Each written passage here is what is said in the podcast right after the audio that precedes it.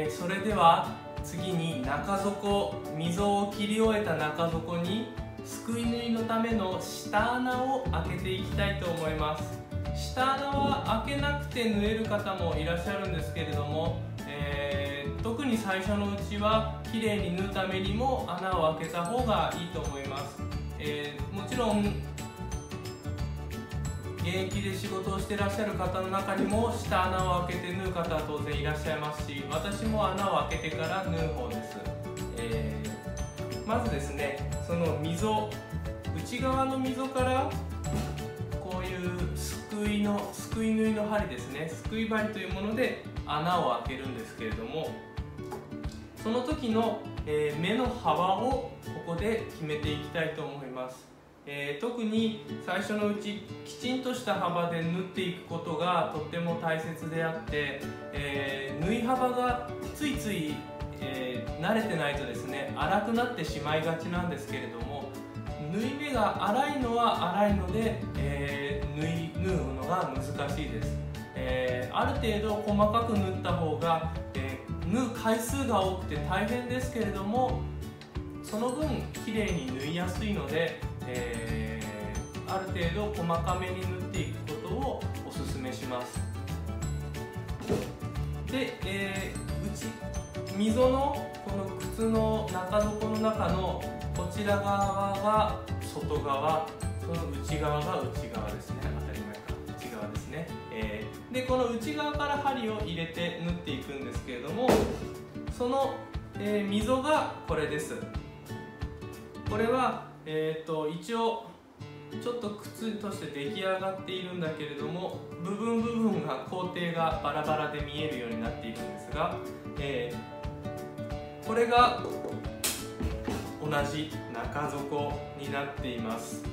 でちょっと傾けるとここに溝があってステッチが見えます。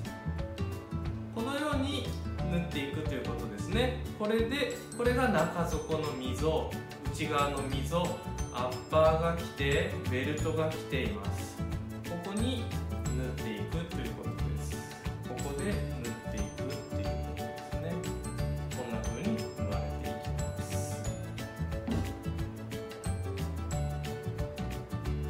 で今回は、えー、この外側で、えー7ミリ、り狭くても縫いづらいので今回はでは7ミリの幅で縫っていくようにしましょう。ここの外側に7ミリでずっと全周当たりを縫っていきます。で、えー、縫いのスタートが左私左利きなのでつま先をお腹に向けた時の右側ここから縫い始めます。右利きの方はえつま先をお腹に向けた時の左側のここから縫っていくことになります。ですから、えー、今回の 7mm の刻みをこう取っていくのもスタートはここからということです。あ私の場合は左利きの方はここから右利きの方は左側から。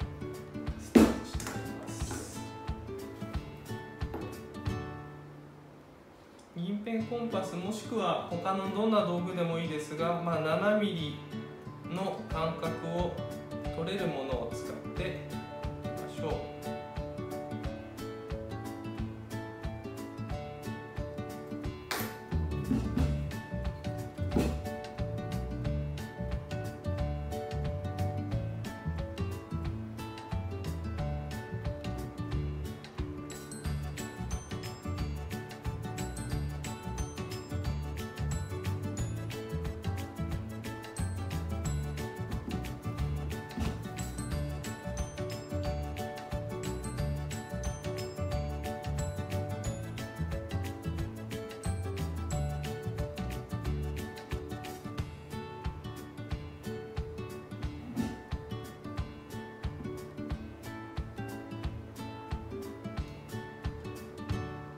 作業する上でとっても感覚が大切になる部分もあるんですが、えー、こういうふうにあまり初めのうち感覚が身についてないうちに感覚に頼るのはかえって良くないかなと思いますのでまずは決めたある程度決めたところは決めた通りにやって決めきれない部分を感覚に任せて作業していくことに今回はなります。だんだんとその感覚の部分が大きくなっていってえ慣れてくればそういう作業になってもいいかなと。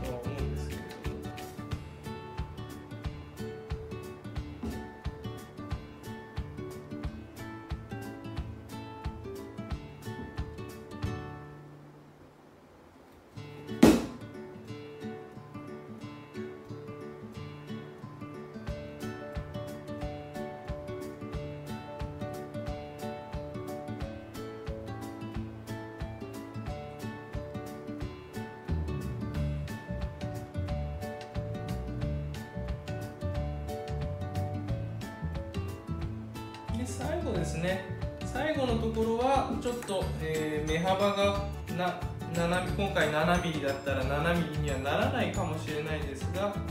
ちょっと調節して。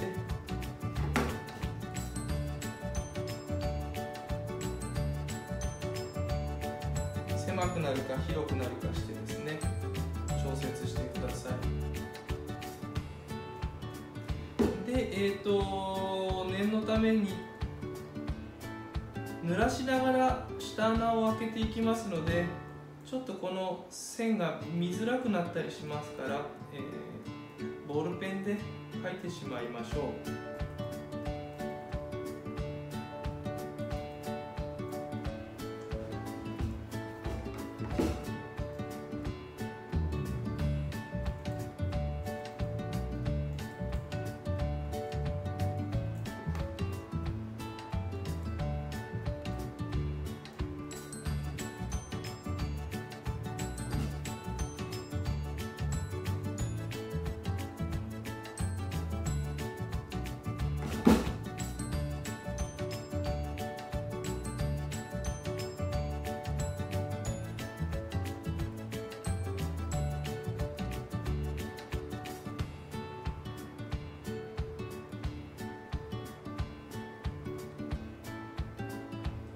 回 7mm のピッチで縫いましょうというふうにしていますがだいたいいつも私はこれぐらいだとここの辺りを 6mm 間隔で設定して縫っています。なので今回よりもちょっとだけピッチを狭くしてすくい縫いを行います、えー、線を引いたのがこんな感じです。お分かりになりますでしょうか？外側にピッピッピッピッピッピッと線が引いてありますね。で、まあ、あ次の作業になりますけれどもすくい針でこう穴を開けていきますがどうしてもこういうカーブのところでは針がこう入っていきますのでここの間隔が広くなりがちですし逆に